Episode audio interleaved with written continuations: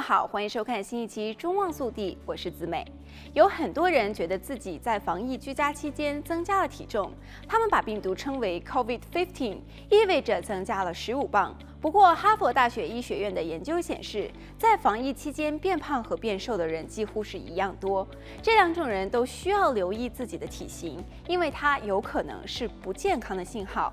哈佛医学院网站的文章谈到，研究人员通过电子医疗记录查看了一千五百万人在疫情前一年和后一年的体重情况，发现有百分之三十九的调查对象在疫情期间增加了体重。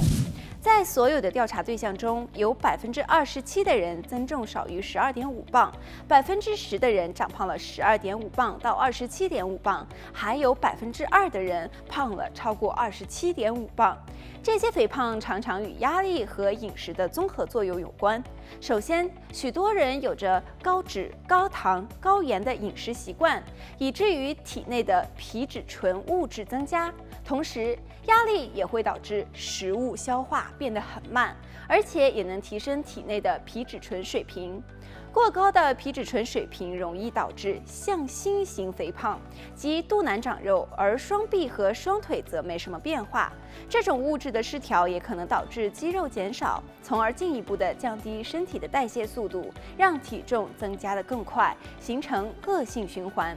在所有的调查对象中，有百分之三十五的人在疫情的第一年降低了体重。只不过我们一般不太讨厌变瘦，所以这种情况就没有那么多人讨论。变瘦的原因是，有些人在压力下对饥饿的感受降低，从而减少了饮食；还有些人在居家的过程当中减少了运动，导致肌肉减少，肥肉增加。而同样体积的肥肉比肌肉轻。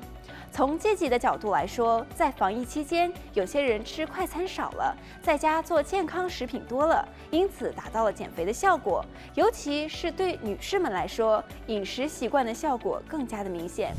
明尼苏达大学的一项研究发现，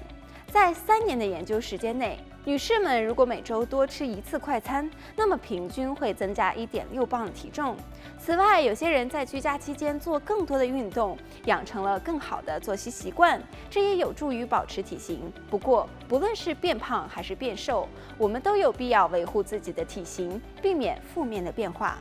好了，本期节目到这里就结束了，让我们下期再见。